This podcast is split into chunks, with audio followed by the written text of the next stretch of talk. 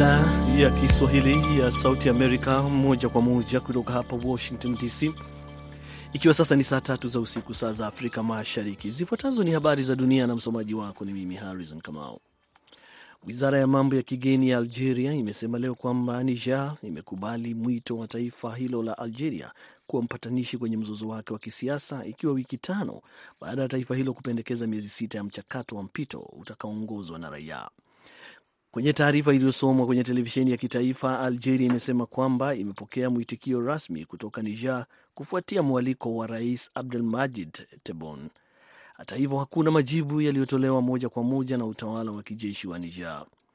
Algeria imekuwa ikionya dhidi ya mwingilio wa kijeshi katika kutatua mzozo wa Niger, ambapo walinzi wa rais walifanya mapinduzi na kuanza utawala wa kijeshi, wakisema kwamba watahitaji miaka mitatu ya kukamilisha mchakato wa mpito. Mwishoni mwa Agasti, waziri wa kigeni wa Algeria Ahmed Attaf alisema kwamba Algeria mara kadhaa imezungumza na viongozi wa kijeshi wa Niger na kupendekeza mchakato wa kurejesha taifa hilo kwenye utawala wa kikatiba. Mjumbe wa Umoja wa Mataifa nchini Libya Abdulahi Bathily amesema leo kwamba ana wasiwasi kuhusu ushindani uliopo kati ya taasisi tofauti za Libya katika kukarabati mji wa Dana ambako mafuriko yaliua maelfu ya watu mwezi uliopita. Juhudi zinazokinzana hazisaidii na zinaongeza migawanyiko iliyopo nchini huku zikihujumu juhudi za ukarabati, kinyume na uungaji mkono na umoja wa kitaifa ulioonyeshwa na watu wa Libya, amesema kupitia taarifa. Libya imekuwa na serikali dhaifu tangu 2011 kufuatia mapinduzi yaliyoongozwa na NATO, lakini ikagawanyika tena 2014 kati ya serikali iliyopo magharibi na nyingine upande wa mashariki. Kwa mujibu wa shirika la habari la Reuters, serikali ya mashariki ilisema kwamba imeahirisha kongamano la kimataifa lililokuwa likijadili ukarabati wa Dana. Serikali inayotumbuliwa kimataifa yenye makao yake kwenye mji mkuu wa Tripoli upande wa magharibi ilisema pia ilikuwa ikipanga mkutano wa kujadili kuhusu ukarabati wa Dana. Wachambuzi wanasema kwamba ukarabati wa Dana unaotarajiwa kuleta fedha nyingi kutoka mataifa ya kigeni huenda ukasababisha kasia mpya kati ya serikali zote mbili. Unaendelea kusikiliza idhaa ya Kiswahili ya Sauti ya Amerika, Washington DC, kupitia 107.5 FM Nairobi, Kenya. Kumbuka pia matangazo yetu yanapatikana moja kwa moja kupitia mtandao wetu wa www voa swahili.com.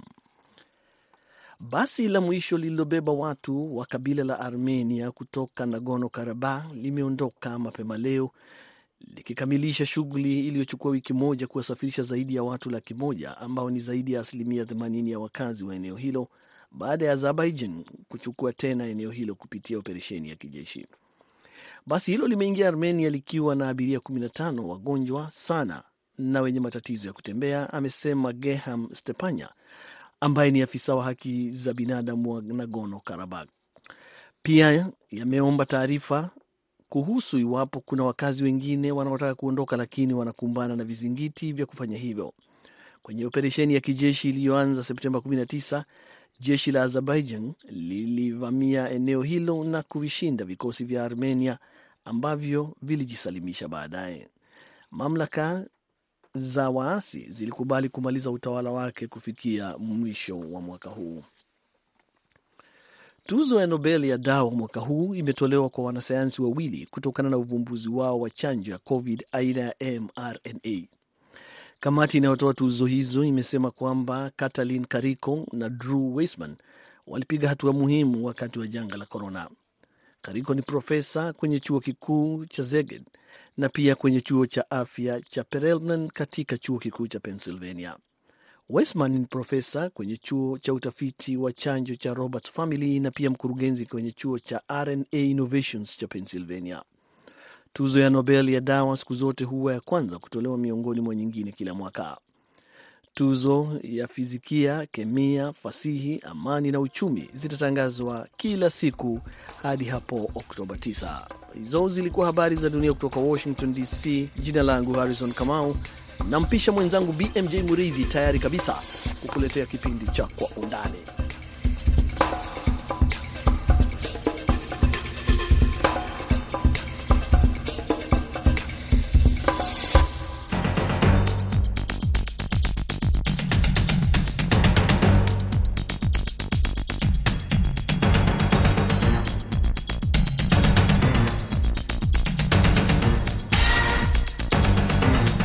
Hii ni Kwa Undani kutoka idhaa ya Kiswahili ya Sauti Amerika, moja kwa moja kutoka hapa jiji kuu la Marekani, Washington DC, kipindi ambacho huangazia ripoti zinazogonga vichwa vya habari.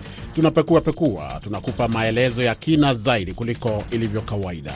Katika sehemu ya kwanza ya kipindi hiki tutaangazia siasa za Jamhuri ya Kidemokrasia ya Kongo ambazo zimeendelea kushika kasi huku wanasiasa mbalimbali wakitangaza azma yao ya kugombea uraisi katika uchaguzi mkuu wa mwezi Disemba mwaka huu, licha ya baadhi ya wakongomani kuwa na mashaka kuhusu iwapo mazingira yaliyopo kwa sasa yanaruhusu uchaguzi huru na wa haki kufanyika. Mazingira wezeshi hayapo ya kuweza kuruhusu uchaguzi mkuu kama huu, ukizingatiwa kwamba bunge la DRC lina wabunge mia tano. Katika sehemu ya pili, bunge la Marekani lapiga kura kuzuia uwezekano wa kufungwa kwa shughuli za serikali angalau kwa kipindi cha siku 45 kufuatia vuta ni kuvuta iliyosababisha kupanda kwa joto la kisiasa.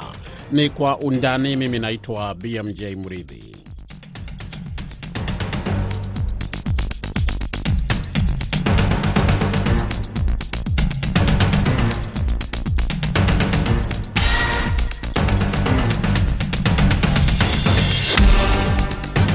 Nam, siasa za DRC zimeendelea kushika kasi huku wanasiasa mbalimbali wakitangaza azma yao ya kugombea urais katika uchaguzi mkuu wa mwezi Disemba mwaka huu, licha ya baadhi ya wakongomani kuwa na mashaka kuhusu iwapo mazingira yaliyopo kwa sasa yanaruhusu uchaguzi huru na wa haki kufanyika.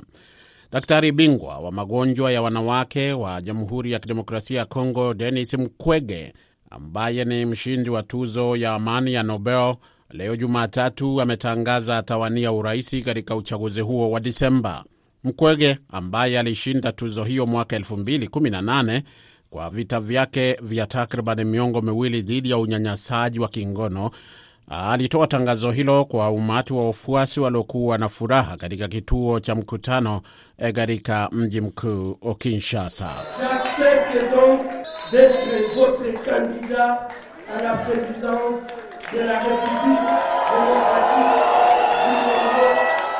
Mwandishi wetu wa Kinshasa, Biobe Malenga, alifuatilia yaliyojiri na kutuandalia ripoti fupi. Katika risala yake mbele ya umati mkubwa wa watu, Mukwege alisema kuwa mapinduzi haya ya kidemokrasia yanamaanisha kwamba wakaazi wa Kongo wanajikusanya kupiga kura kwa wingi na kuhakikisha kwamba kura zao zimeheshimiwa. Alisisitiza juu ya haja ya mabadiliko makubwa, akisikitika kwamba DRC bado imezama katika mfumo wa unyang'anyi badala ya utawala wa kweli, na kusema amekubali maombi ya watu ya yeye kuwa mgombea wao. Mukwege atawasilisha rasmi ombi lake tarehe tatu Oktoba hii kwenye tume huru ya uchaguzi. Ni maarufu kwa kujitolea kwake kwa haki za wanawake na mapambano yake dhidi ya unyanyasaji wa kijinsia wakati wa migogoro.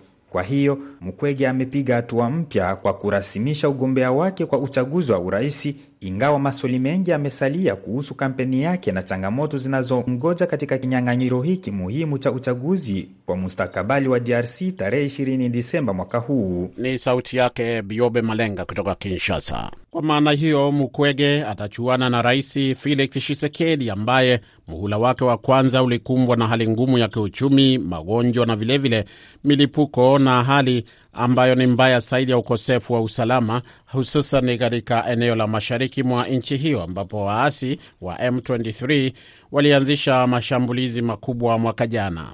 Kwingineko, kiongozi wa upinzani Mate Fayulu ambaye aliibuka wa pili akimfuata Shisekedi katika uchaguzi uliopita wa mwaka wa 2018 alisema mwishoni mwa juma pia atakuwa akiwania urais. Shisekedi anagombea muhula wa pili katika taifa lenye utajiri mkubwa wa cobalt duniani baada ya kushinda katika muhula wa kwanza ambao ulizua utata hapo mwaka wa 2018.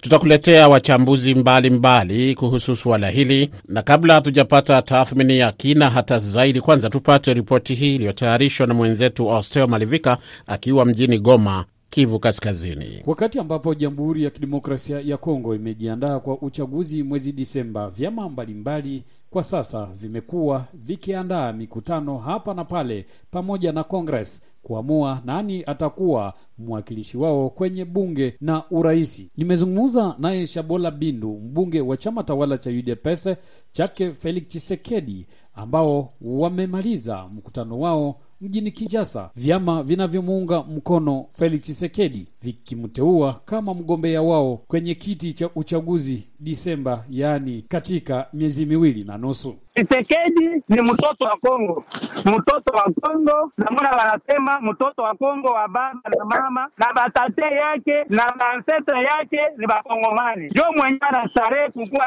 ere ya nchi yetu, jua mwezi ileta nchi kwa mgeni janja bajirije, namona Biblia inasema. Huku upande wa upinzani wa rais wa zamani Joseph Kabila ukisema hautashiriki hata kidogo katika uchaguzi huu, akisema Ezekiasi Muhaya, msimamizi wa chama hicho Kivu Kaskazini. Hatushiriki uchaguzi ambao unafanyika kwa namna hii kwa sababu sisi tangu zamani tulika, tulikanusha kabisa kuteuliwa kwa bwana Kadima ambaye haikufatana na sheria ile yoyote na kuwekwa kwa koti kuu ambayo imefanywa kwa namna ya mtu ndugu zake na zake na mjomba wake. Chama tawala kikisema uchaguzi utafanyika kama ilivyopangwa, akisisitiza Shabola Bindu kwenda koleksion haiko obligatoire, mwenye anataka anaenda, mwenye anakatala anabakia.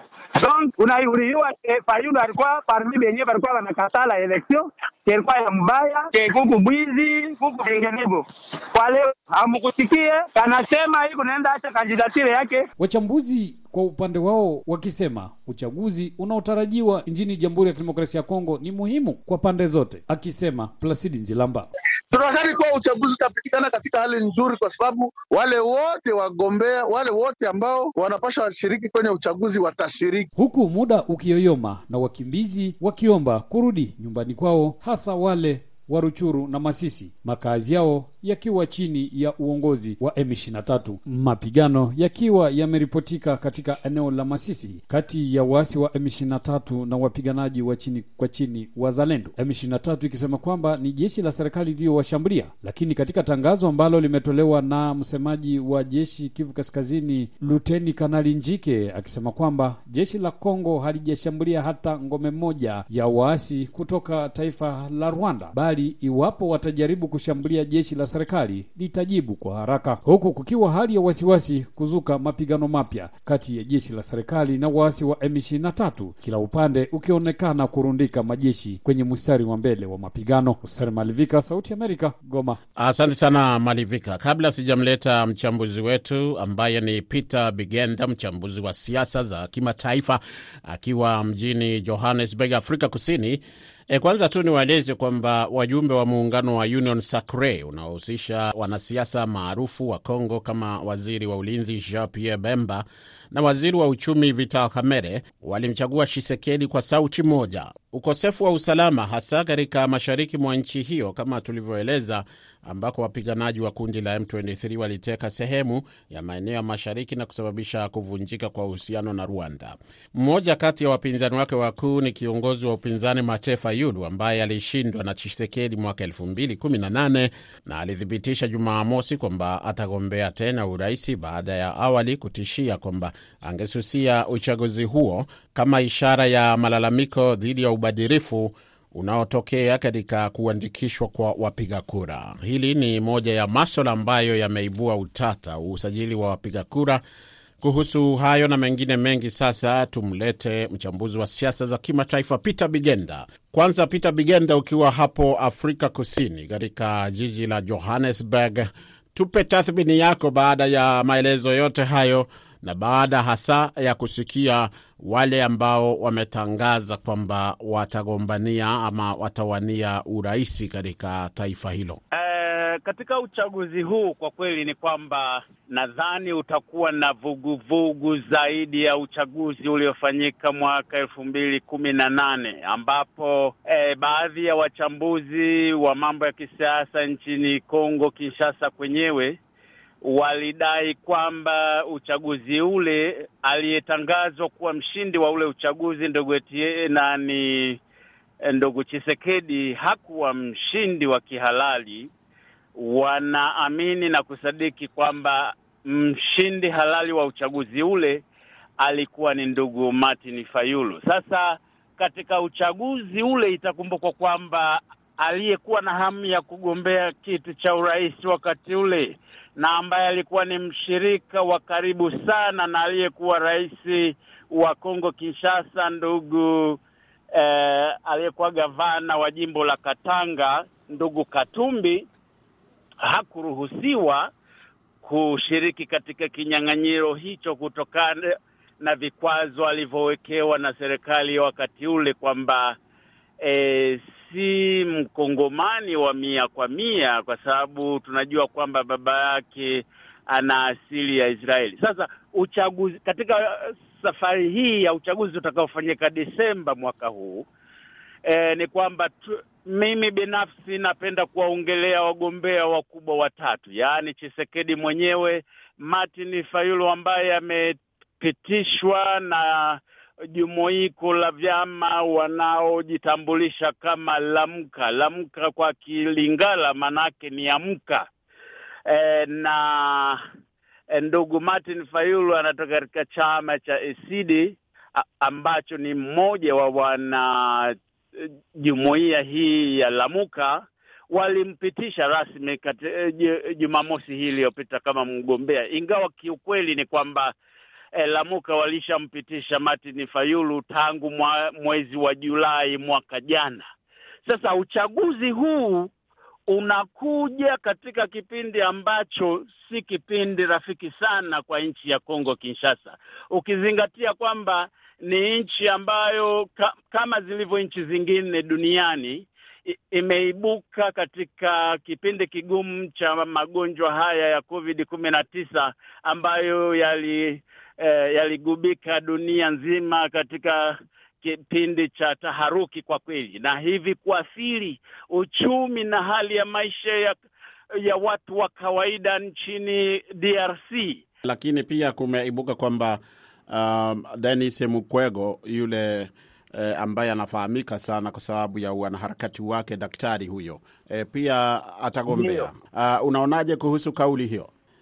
Kauli hiyo kwa kweli, labda kwa upande mmoja inadhoofisha kwa wale wanaozifuatilia kwa ukaribu zaidi siasa za eh, eh, Kongo Kinshasa, ndugu Chisekedi kuwa pale alipo kwa kiasi kikubwa alisaidiwa mno na ndugu huyu ndugu aliyekuwa gerezani hivi majuzi, ndugu anayetoka mashariki mwa Kongo, nimemsahau jina lake kidogo, lakini alishtakiwa kwa makosa ya ufisadi akahukumiwa kifungo cha miaka kadhaa, lakini kutokana na Kamere, anaitwa ndugu Kamere.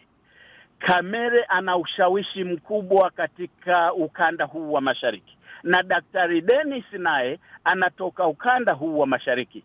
Sana sana ata, atazigawa zile zile kura za upande huu wa mashariki ambazo katika uchaguzi uliopita elfu mbili na kumi na nane walimuunga mkono zaidi ndugu Chisekedi kutokana na kwamba aliyekuwa na ushawishi zaidi. Nadhani hata sasa hivi pamoja na doa na dosari hizi zilizochafua jina lake baada ya kuhukumiwa kifungo cha jela, bado ndugu Kame, Vital Kamerhe ana ushawishi mkubwa katika maeneo haya ya mashariki na kujiingiza katika di, katika kinyang'anyiro hiki cha kiti cha urais kwa ndugu Denis, sidhani kama ana nafasi hata kidogo, hana. Mwisho kabisa, kwa chini ya dakika moja ukiweza, eh, kumetajwa eh, hali ngumu eh, kwa mazingira magumu hata E, wengi tu wametaja na kuna hata wa, wafuasi wa Joseph Kabila ambao wamesema watasusia uchaguzi huo e, na kwamba mazingira hayafai kwa uchaguzi kuendelea, uchaguzi mkuu nchini humo. Hayo unayaonaje? Je, mazingira yako sawa kwa maoni yako?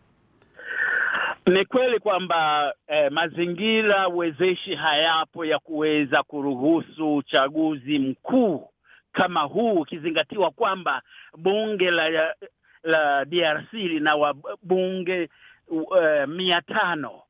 Sasa na hii ni nchi kubwa sana, ni nchi ambayo kwanza miundombinu yake haijakaa vizuri hata kidogo, na hivi wagombea kuweza kujinadi barabara ifasa, ipasavyo, ukizingatia kwamba katika ukande huu wa mashariki, hasa Kivu ya kaskazini na hata Kivu ya kusini, masuala ya kiusalama si si mwafaka kwa kweli kwa wa, wagombea hawa kuweza kujinadi eh, vilivyo. Ni kushukuru sana Peter Bigenda kuzungumza na Sauti ya Amerika kwa leo. Asante sana.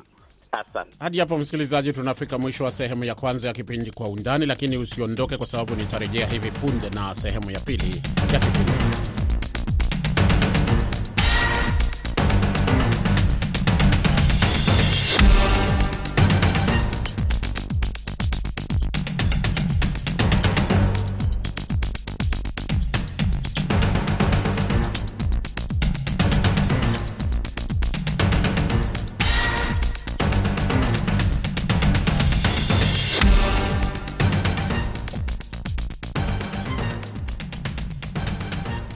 Karibu msikilizaji kwa sehemu ya pili ya kipindi Kwa Undani kutoka idhaa ya Kiswahili ya Sauti ya Amerika, hapa Washington DC.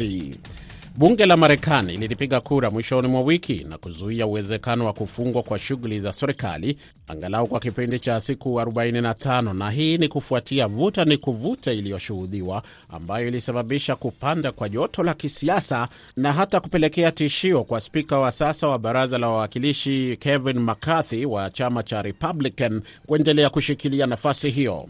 Namwona tayari mchambuzi wa siasa za Marekani Abdulahi Boru yuko kwenye laini ya simu kuzungumzia hili kwa kina zaidi. Lakini kabla ya kuliangalia kwa undani zaidi suala hili, kwanza tupate ripoti hii ambayo inasimuliwa hapa na Harrison Kamau. Ni mswada wa kufadhili serikali kuu kwa muda mfupi ambao ulipitishwa na bunge siku ya Jumamosi na kutiwa saini na Rais Joe Biden, ambao utaiweka wazi serikali kuendelea na kazi zake hadi katikati ya mwezi Novemba. Lakini Biden alionya Jumapili dhidi ya kurejewa tena mchakato wenye vurugu ambao ulisababisha kupitishwa kwa dakika za mwisho kwa mswada maalum ambao uliepusha serikali kufungwa. Hali hii lazima imalizike na kusiwepo mzozo mwingine. Hakuna kisingizio cha kuleta mzozo mwingine. Kwa hiyo nawasii rafiki zangu wa Republican katika bunge kutosubiri, tusipoteze muda kama mlivyofanya wakati wa majira ya joto. Pitisheni bajeti ya mwaka mzima iliyokubaliwa. Heshimuni makubaliano ambayo tumeyafikia miezi michache iliyopita. Hata hivyo, malumbano huenda akajitokeza huko Capitol Hill. Wakonservative wa mrengo mkali wa kulia hawajafurahishwa kwamba spika wa bunge Kevin McCarthy aliwafuata wa Democrat ili kupitisha mswada wa muda wa kufadhili serikali. Kumwondoa spika ndiyo kipaumbele cha juu kwa mbunge mconservative wa Republican Matt Gaetz. Mwezi Januari, ili kuupata uspika, Kevin alikubali baadhi ya mambo yaliyohusu matumizi. Wabunge wa Marekani wamepiga kura ya kukubali au kukataa kuhusu ufadhili mzima wa serikali. Huu ni ukichaa. Ndiyo sababu tuko katika deni la takriban dola trilioni 33. Tunataka kuzungumzia suala moja tu la mswada wa matumizi. Aliweka nia ya dhati katika hilo na akavunja hayo makubaliano. Majibu ya McCarthy yalikuwa ya kikaidi. Alionekana kwenye kituo cha televisheni cha CBS katika kipindi cha Face the Nation. So liwalo na liwe, hebu tufanye hili tulimalize na tuanze kutawala. Kama amekasirika kwa sababu alijaribu kusukuma mipango yake, na mimi nimehakikisha kuwa serikali haifungwi, basi haya na tupambane. Bila ya kujali jinsi itakavyokuwa, mwafaka wa pande mbili utaendelea ili kutoa njia ya kwenda, alisema Rachel Snyderman wa kituo cha Bipartisan Policy. Kuna mwafaka wa pande mbili ili kuunga mkono ufadhili wa ziada kwa Ukraine, kuwasaidia wanajeshi wetu na kuhakikisha kwamba ulinzi wa mpakani nao unafadhiliwa. Hivyo nadhani hayo ndiyo tutayoyaona. Unajua, hatua kwa vipaumbele hivyo ndiyo zitashughulikiwa katika wiki zijazo. Ukraine na dunia kwa ujumla watakuwa wanaangalia kwa karibu sana, alieleza mtaalamu wa sayansi ya siasa Oscar Pokasagre. On... nadhani kwa kipindi kirefu tunahitaji kulenga zaidi kwenye mageuzi ya kimfumo ya taasisi na kubuni njia za kuwa na vyama vya siasa zaidi katika bunge ambavyo vitasaidia kuweza kufikia mwafaka katika mimili hiyo, kinyume na kuwa na malumbano yasiyokwisha katika hivi vyama viwili vikuu vya kisiasa. Pokasagre alieleza kwamba utulivu zaidi wa kisiasa huenda ukaumiza hadhi ya Marekani pamoja na hali ya kiuchumi. Harrison Kamau, VOA, Washington DC.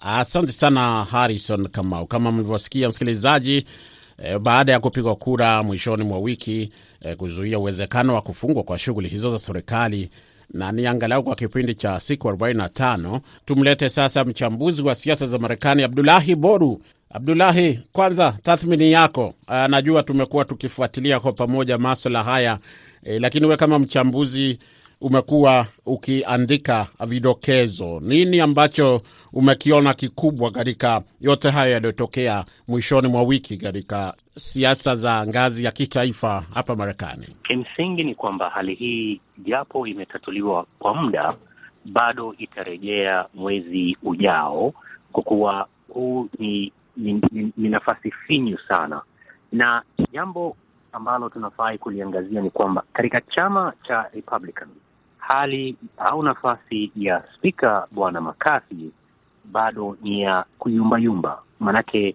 mwanachama mwenzake Gates kutoka Florida amesema kwamba ataanzisha mchakato ya kumwondoa yeye kama spika, ukikumbuka kwamba kuchaguliwa kwa bwana McCarthy ilichukua shughuli ngumu sana, kwa kuwa wanachama ambao wengi wao ni wa mrengo wa kulia wa bwana McCarthy na wengi wao ambao wanamuunga mkono rais wa zamani wamesema walimpea masharti kadha kabla ya kumuunga mkono kuwania nafasi hiyo. Wanachama hao wa mrengo wa kulia ya bwana McCarthy ya chama cha Republican wamesema kwamba hatua yoyote ya kuifadhili Ukraine au kuipa Ukraine pesa zaidi zisitishwe mara moja. Na bwana McCarthy mwenyewe katika mahojiano na baadhi ya runinga hapa nchini jana amedai kwamba hatua hiyo ni lazima iangaliwe kwa undani, kwani yeye na chama chake wanaona kwamba uh, kile ambacho kinahitaji kuzingatiwa ni kuhakikisha kwamba mpaka wa Marekani unalindwa. Hii ni kwa, kwa, kwa, kwa kutolea mfano kwamba eti mpaka kati ya Marekani na nchi ya Mexico inawaachilia watu wengi ambao wengi wao ni wakimbizi, wengi wao ni wale ambao wanatafuta hifadhi. Kwa hiyo pesa zielekezwe upande huo na wala sio Ukraine. Lakini rais bwana Biden amesema kwamba Ukraine ni lazima ipewe ufadhili wa zaidi. Mambo haya matatu ni mambo ambayo yatazidi kuji, ku, ku, ku, kuangaziwa katika siku zijazo. Na sasa kwenda mbele, kwa sababu hili ni suluhisho la muda kama ulivyoeleza hapo, unaona kwamba maswala haya yatakuwa yametatuliwa kufikia wakati ambapo eh, muda rasmi umewekwa hapo mwezi Novemba? Nadhani itakuwa ni vigumu sana, maanake nafasi au pengo kati ya, ya pande hizi mbili ni kubwa sana. Pengo kati ya chama cha Democratic na chama cha Republican ni pengo ambayo inazidi, ni mwanya ambayo ambao unazidi kupanuka kila uchao. Mwisho kabisa, Abdulahi Boru, na najua umetaja masuala ambayo yamepelekea hali hii kuwepo, lakini kuna watu wanauliza ni nini ambacho kimebadilika katika siasa za Marekani, kwamba zamani uh, kukuwa kunasikika mpango au E, uwezekano wa kufungwa kwa shughuli za serikali, lakini katika miaka ya karibuni, kila mwaka takriban mara mbili kila mwaka, mjadala huu unakuwepo. Nini kimebadilika kwa maoni yako? Siasa za Marekani kadri tunavyokwenda mbele, inazidi kuwa vigumu sana kuwepo na uwiano kati ya vyama hivi viwili. Maono yao ya kutawala nchi ya Marekani yanazidi kuwa tofauti zaidi. Hii imefanya ni vigumu sana. Upande wa chama cha Democrat pia kuna wale ambao wanatajwa kuwa pia wao ni wale ambao wanashikilia msimamo mkali ambao wanaitwa the left, radical left. Kwa hiyo wakati mwingi inakuwa ni vigumu kuleta kujaribu kuziba. Kwa hiyo pengo hili litazidi kuwa zaidi, na kadri tunavyokwenda mbele, tujitayarishe kuwa hali hii ni hali ambayo itashuhudiwa wakati wa ku kuweka bajeti ya taifa uh, ya, ya kuendelea na shughuli nzima ya serikali. Shukran sana Abdulahi Boru kuzungumza na Sauti ya Amerika kwa leo. Kila la heri, asante. Na hapo, msikilizaji, ndio tunafika mwisho wa kipindi cha Kwa Undani kwa leo. Kwa niaba ya wote ambao wamekifanikisha, mwelekezi amekuwa ni Aida Isa, msimamizi Mary Mgawe, mimi naitwa BMJ Mridhi. Kwa pamoja tunakutakia siku njema au usiku mwema kutoka hapa Washington.